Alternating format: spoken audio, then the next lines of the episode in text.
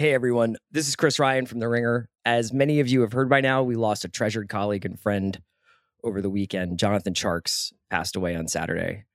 John was 34. He leaves behind a wife and a son, and we are obviously mourning his loss and sending all of our love to his family right now.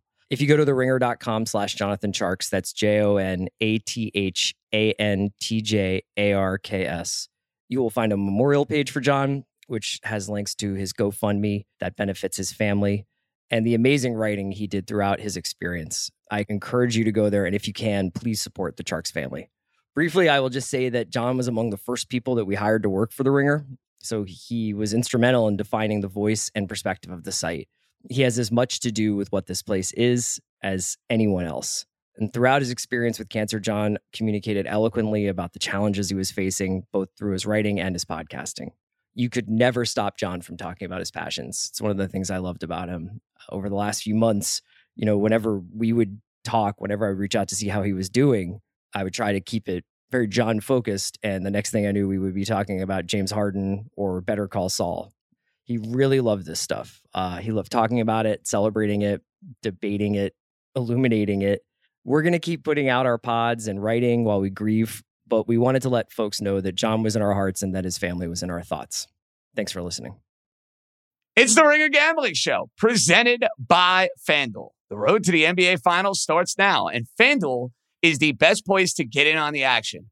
Right now, you can check out the new and improved Quick Bets, which are back and better than ever for the NBA playoffs on FanDuel. Find what you're looking for faster and easier with more props right at your fingertips. You can check out live bets like three minute markets and exclusive live bets like quarter player props, player assist combos, and more. So download the app today and bet with FanDuel, official partner of the NBA. The Ringer is committed to responsible gaming. Please visit rg-help.com to learn more about the resources and helplines available and listen to the end of the episode for additional details. Must be 21 plus, 18 plus, and present in select states. Gambling problem? Call 1-800-GAMBLER. Visit rg-help.com.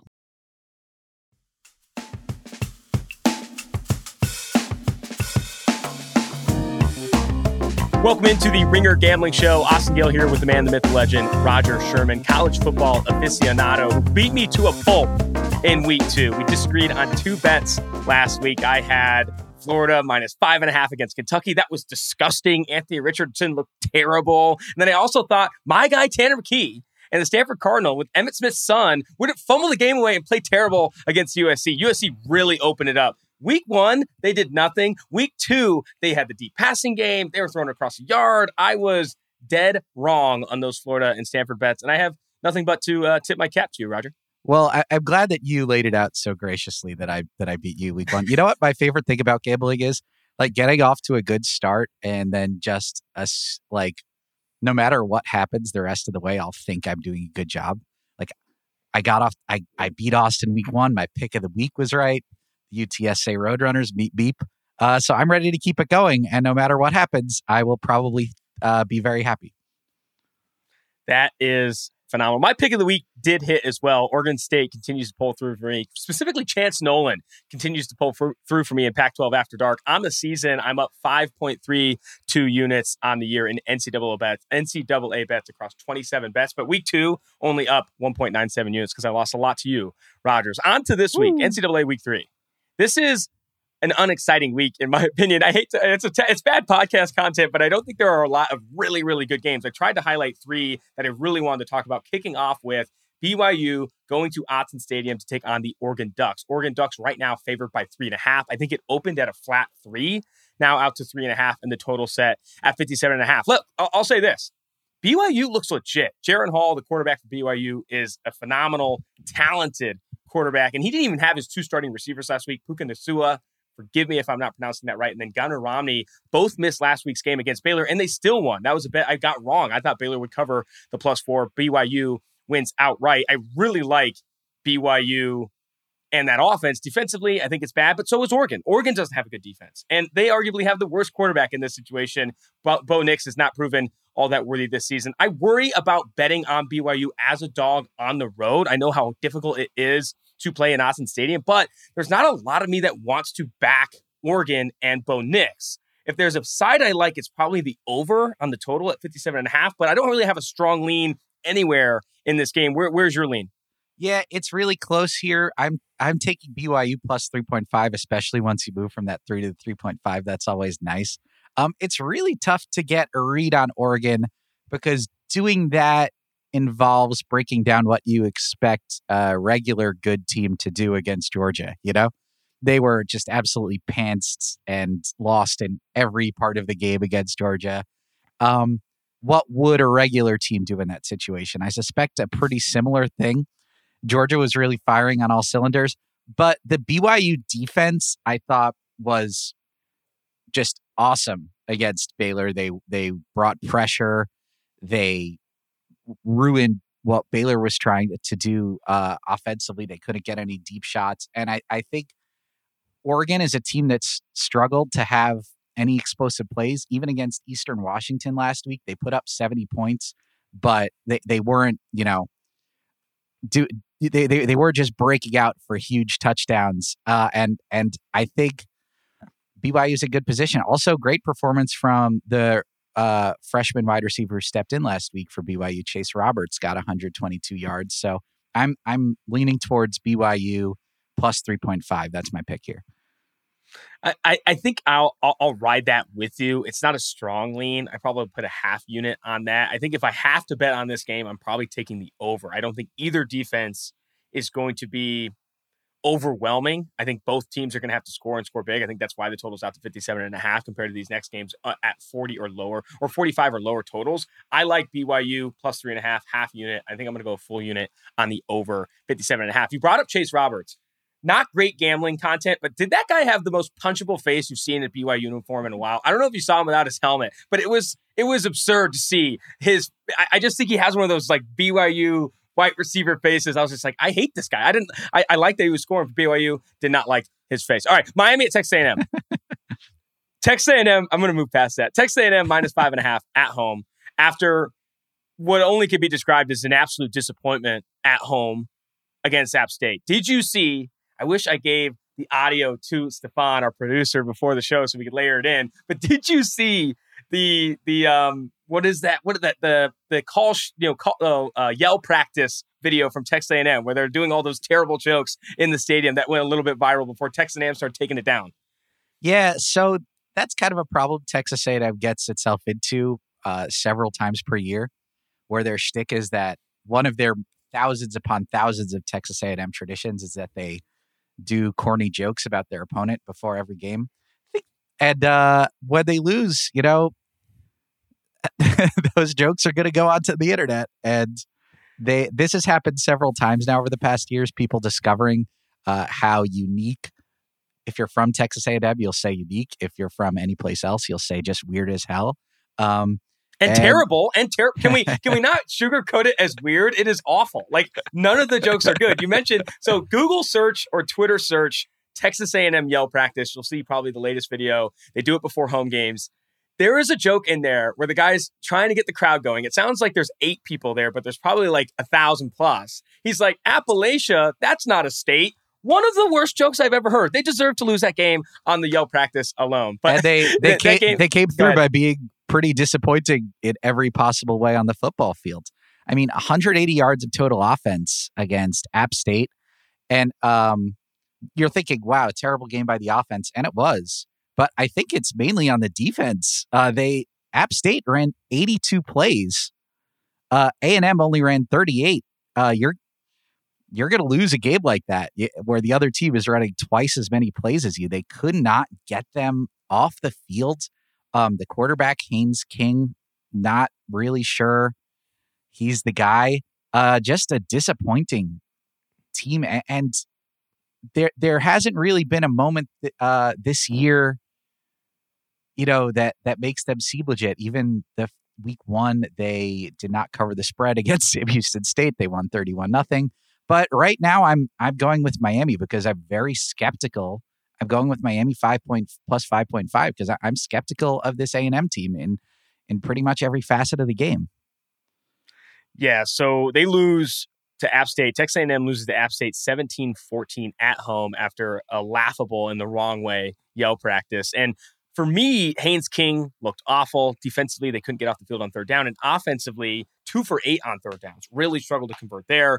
They got outgained by App State by, I think, over 100 yards. And when you look back, this App State team at home in Boone allowed more than 60 points to UNC. Like, it's not like this App State defense is, you know, staunch and proven or all of those things. Like, a team the previous week had you know run all over them and threw all over them. That was uh, UNC the previous week. So I worry about the Texas A&M team. The reason I don't want to like wholesale two, three unit back Miami plus five and a half with objectively the better quarterback in Tyler Van Dyke and an offense that I think has played well so far this year is that I feel like it's such a public bet. I think a lot of public money is going to be on Miami. I think Texas A&M too is going to have to, their backs against the wall really going to have to win here against Miami. I think the total at 45 and a half is probably where I lean again. Like I don't like the dog here. I don't like the road dog in Miami to cover the plus five and a half a lot.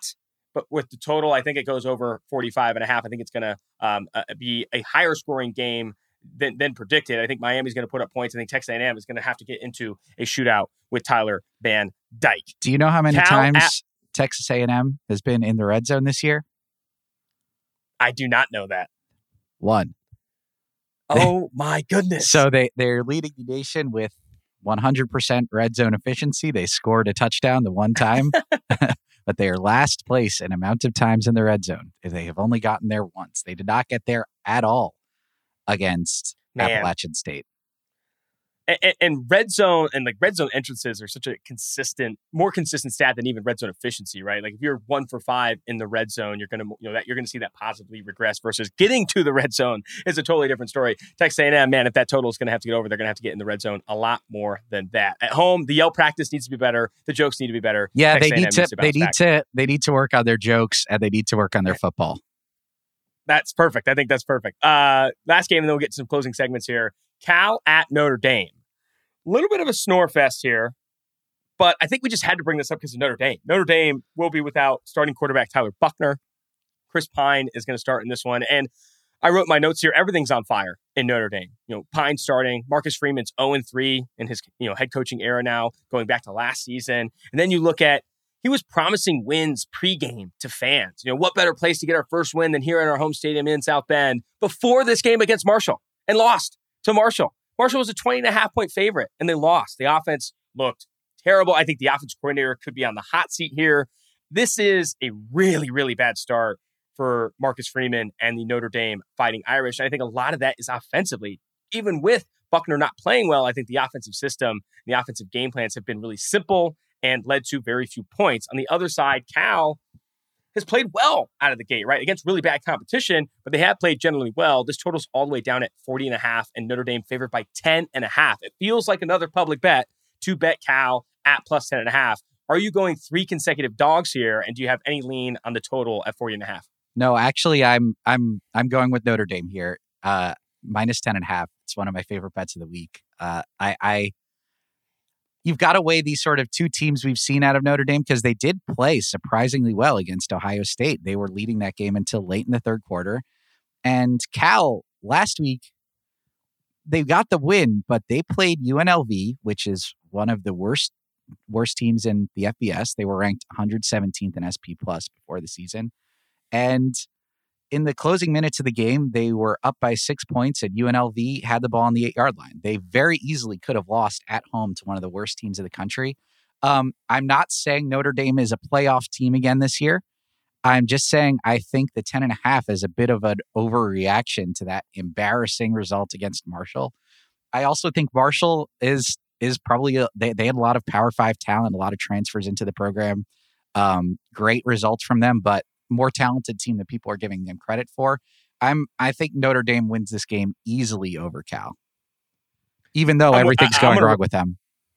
Yeah, I, am going to ride that way too. I just think it's too much too much public perception driving that number from 10 and a half. That I think if they lo- if they beat Marshall, I think that number is closer to 14 and a half. You know, I think that number is a lot higher if they beat Marshall and there isn't so much public money maybe betting a dog on the road there. I don't know if I'm touching the total either. I, I think 40 and a half is really low. I think there's a lower total that we're about to talk about in this next game, but 40 and a half, really low total. Probably a lot of betting models seeing value on the over, but I'm probably staying away from the total and just taking Notre Dame minus 10 and a half. All right, last week we had the fade the rainbow segment. We said fade the rainbows. They're not going they're they're they're not going to cover 51 and a half points. They do. They do cover 51 and a half points It against was so- Michigan, which I guess It was close.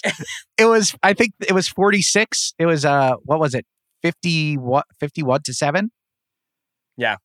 So or yeah, I think know- was, yeah.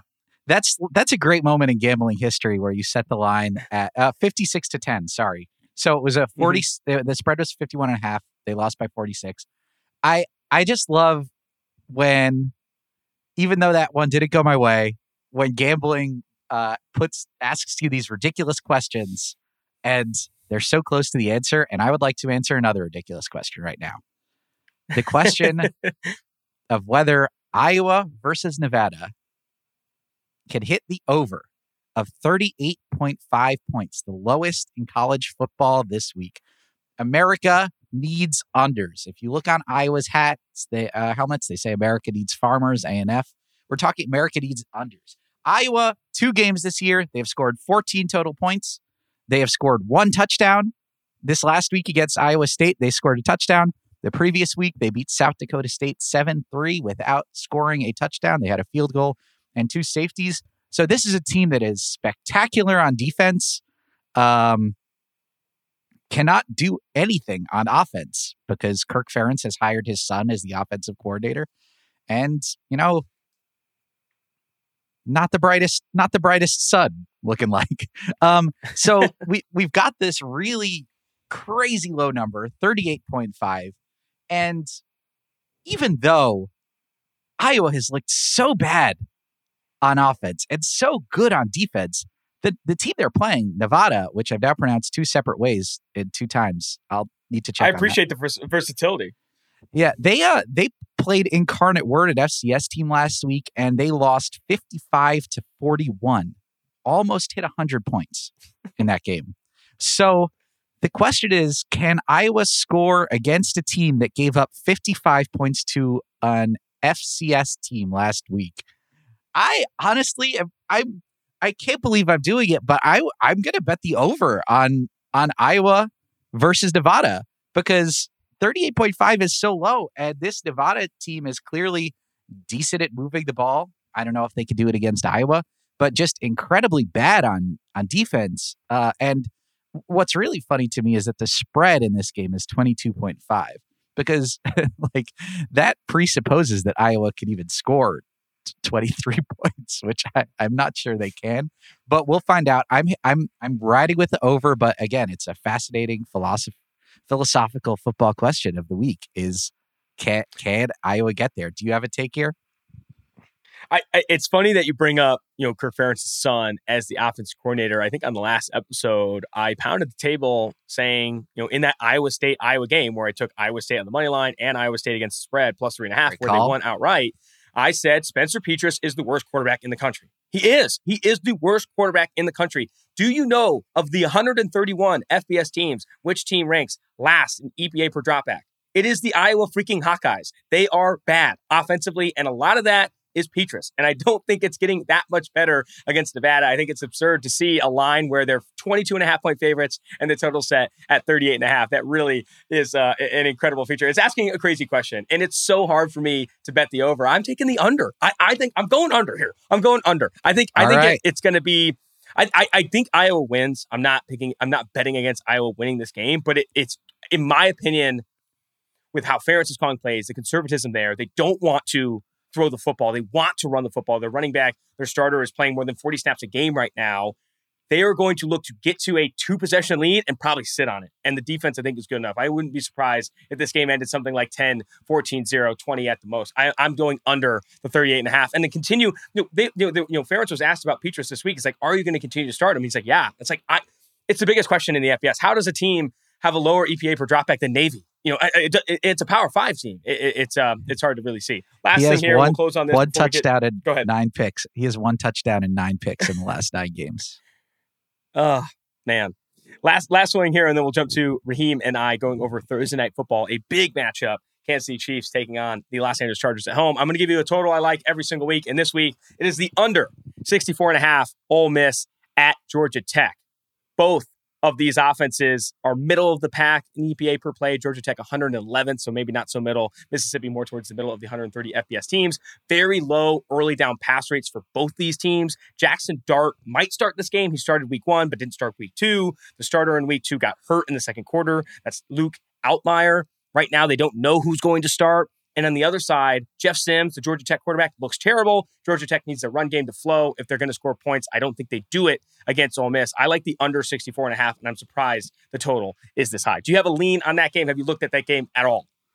Um, I'm looking more towards um uh the spread Ole Miss covering. I think it's 11 and a half now. Really don't have a lot of faith in Georgia Tech. Um, I, I I need to learn your ways with betting totals. I I they mystify me. I, I can always justify it both ways, and I'm trying to break in with Iowa. Totals are tough. I was talking with it uh, earlier uh, uh on this same feed. You should go check out the Wednesday show on the Ringer Gambling Sheet with Warren Warren Sharp, and we talked a lot about early down pass rates, you know, early down efficiency, early down EPA per play, you know, uh, pace, you know, how often, how many plays per game are you running? That's more important in college than it is in the NFL. You see a lot more no huddle teams, teams that are running like 80 plus plays per game. Um, that, that's a lot of the key numbers I look for, key data that I look at when trying to like predict a total over under because you need you need that and you need te- you need drives that go to the 50 and punt. You don't need like such terrible offenses to the point where you're getting defensive touchdowns and defensive scores and better field position for the opposing team, all that stuff. A lot goes into it and it's uh it's a lot of fun. But I'm going under 64 and a half Ole Miss Georgia Tech. That's going to do it. I'm excited to go over college football. We're on to week 3, baby. Let's get to Raheem Palmer on Thursday Night Football.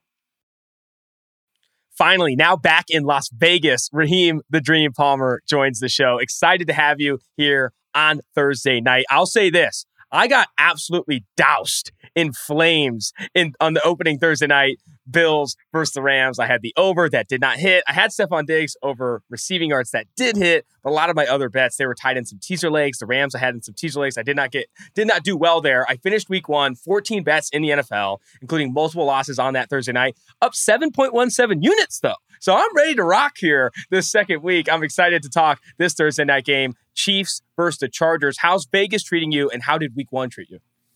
Well, I just landed in Vegas like literally like an hour ago. Um, I picked up the, the car, drove to the Cosmo. So, you know, life is good in Vegas thus far. You know, I did my radio hit. Now we're recording this, but week one was amazing. I mean, if you guys listen to the top five NFL picks podcast that I use for my contest, I obviously went four and one my contest picks, but I mean, the only loss we had was the Eagles, and it took them blowing a 17 point fourth quarter lead to get there. But I mean, we also hit on the Giants money line, and we also hit on the Bucks under, and then all of our teaser legs hit. So we were about you know seven, eight, and one on Sunday, and we crushed it. I mean, obviously, like you, I did have the over last Thursday, and that was extremely disappointing because I mean Buffalo probably could have put up 50 points on their own, but I mean, they had a ton of turnovers. You know how it is week one, a lot of rustiness, but I mean, we had a great week one. So hopefully we can continue that momentum on to this Thursday night football game. Some noisy turnovers in that Thursday night football game, but outside of that, Sunday was really where things picked up. What kind of car are you driving out there in Vegas? You driving something? You're driving a '96 Honda, or heard you're rocking something better? Oh no, I got the Porsche 911.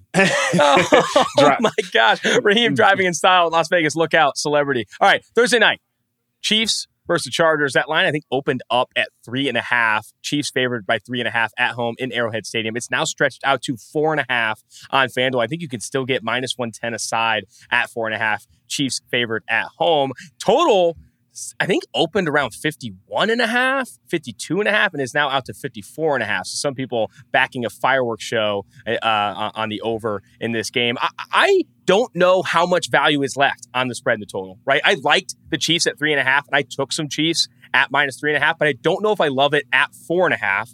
And now that the total has been stretched from 52 to 54, I know this is a gambling podcast. I know we're supposed to be giving picks, but I don't know how much value is there with four and a half for the Chiefs and now the total at 54 and a half. Do you see it a different way? Do you see the line maybe having some value and some some inefficiency?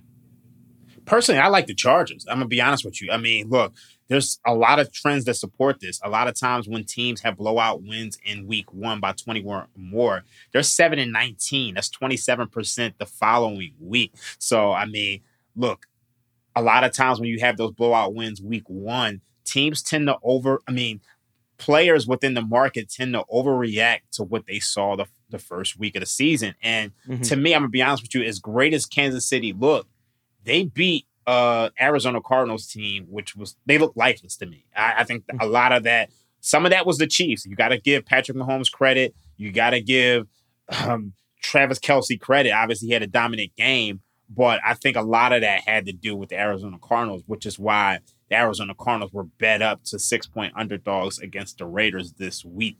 So to me, I think the value was on the Chargers at the four and a half. To me, look, I know the Chargers they had a little disappointing into that game where you know they didn't score in the fourth quarter. They only put up 43 yards on their last 21 um, on 20 excuse me 21 plays. But I think the Chargers, to me, look, they played this team tough last year. I, I think they probably win this game outright. I'm gonna be honest with you. Wow. So maybe some value at plus four and a half, maybe even some value on the Chargers on the money line. Let me talk about that Cardinals game first and and why maybe I why I did bet Chiefs minus three and a half. And I don't see value at the four and a half mark. I like it at three and a half, but I do like them to win this game.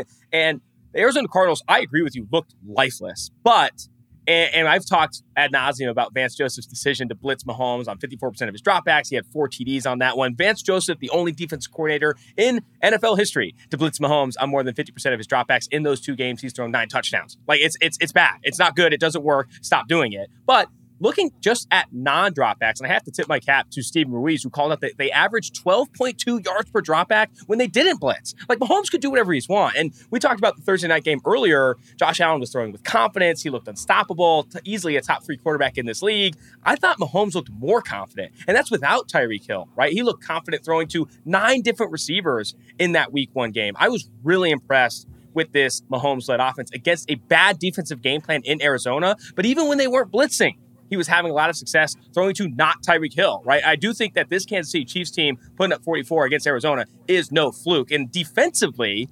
50% of Kyler, Kyler Murray's dropbacks, he was under pressure. George Karlaftis, the rookie out of Purdue, was a force on that side of the ball. I think they could be a force against Los Angeles, a Los Angeles team that I'm crediting Ben Solak here calls out for not having early down efficiency. So 22nd in success rate on early downs in week one. On first downs alone, 30th in success rate, 26th in early down pass rate. That's too conservative for Justin freaking Herbert, a guy that is arguably the best quarterback in the NFL right now, right behind Patrick Mahomes. And even Joe Lombardi, the offensive coordinator for the Chargers, said, We were too conservative late in that game. We were too conservative in the fourth quarter. I think that this Chargers team will be better than that and more aggressive in this Chiefs game, but I don't know if it'll be enough. I don't think it'll be enough for them to come uh, come into Arrowhead and beat the Chiefs. The Chiefs that know that this Chargers team is fiery, that know they have Justin Herbert and, they're going to come to play. I think the other piece of this too. Not sure if J.C. Jackson's playing. It's a short week. I think he was limited in his return to practice today, and it's looking unlikely Keenan Allen plays. No Keenan Allen, potentially no J.C. Jackson.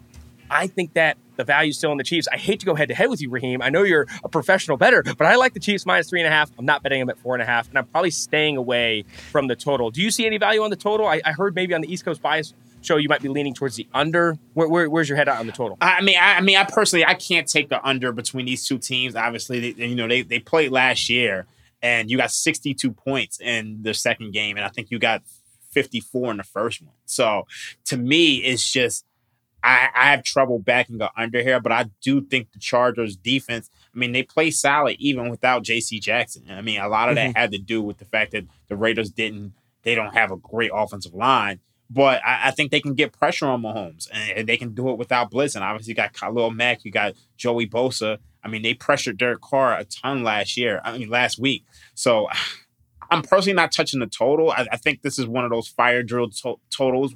I, I like to call them fire drill totals because you have two teams where they just they have dominant offenses, and it's almost like a rush to the window to get the best number. And obviously, you saw that get bet up from 51 to 54 and a half. I think you'll probably see some resistance, but I'm not going to be one of those guys trying to resist this. I mean, especially after last week, uh, I just I got a feeling we're going to see a shootout. I, I'm going to say this too, and this isn't advanced betting analysis. You're not going to find this at Wharton. You're not going to find this at PFF. But I don't want to root for the freaking under. I don't. I don't want to root for the under. I want to watch two teams just go at it. I, you know, I don't have to find value on every single bet. I can bet on other games. I can do other things. Can I just watch Patrick freaking Mahomes and Justin Herbert throw across the yard and go over 54? I will give you two bets though. Two bets that I like. And last week on the show, I gave you the Stefon Diggs over six and nine and a half receiving yards. That hit. Another prop I like this week. Keenan Allen is out the number two receiver in routes run in week one for the Los Angeles Chargers behind Mike Williams was Josh Palmer. His total right now on FanDuel, 50, no, 44 reception yards at minus 114. I think that's an over spot. I think he goes over in what has to be a shootout if the Chargers are going to win. I do not think this is going to be a defensive battle. And let me hear, hear me out on this bet. You can bet right now, Los Angeles Chargers, if you think there's value, I know this is a happy middle for your boy who's got Chiefs minus three and a half full game. Chargers plus mm-hmm. three and a half first half is one, minus 120 on FanDuel. I think that's value. Plus three and a half first half, I think is value on the Chargers. I, I, I even at minus 120, I, I think that's another bet I'm going to hit. Interesting. That that is really interesting. Um, you know, I, I might I might go with you there. Um, I, I just think to me, I like I think these teams are are closer than the market is showing right now. Um, and you know, four and a half is just a little too steep for me. So I think I'm going to mm-hmm. find myself in the Chargers. And I honestly, I might sprinkle something on the money line. I'm going to be honest with you. I nice. just, I have that much faith in this, this Chargers team. And to me, look, I almost feel like we're getting an extra point of value because of how they closed that game against the Raiders. Yeah. Oh, I, I think that's fair. So Raheem on Chargers plus four and a half might even be sprinkling on the money line. I like Chargers plus three and a half first half, and I like Josh Palmer over 44 and a half receiving yards. I did have Chiefs minus three and a half. That number's not available, so we're not leaving you with that bet. Until next time on the Ringer Gambling Show. Will Raheem be in Vegas again? Will he, ha- will he have a Porsche, a Bentley, a Lambo? It's hard to say. we really appreciate our producer, Stefan Anderson, producing us the whole way through. Like I said, until next time, Austin Gayle, Raheem Palmer, the Ringer Gambling Show.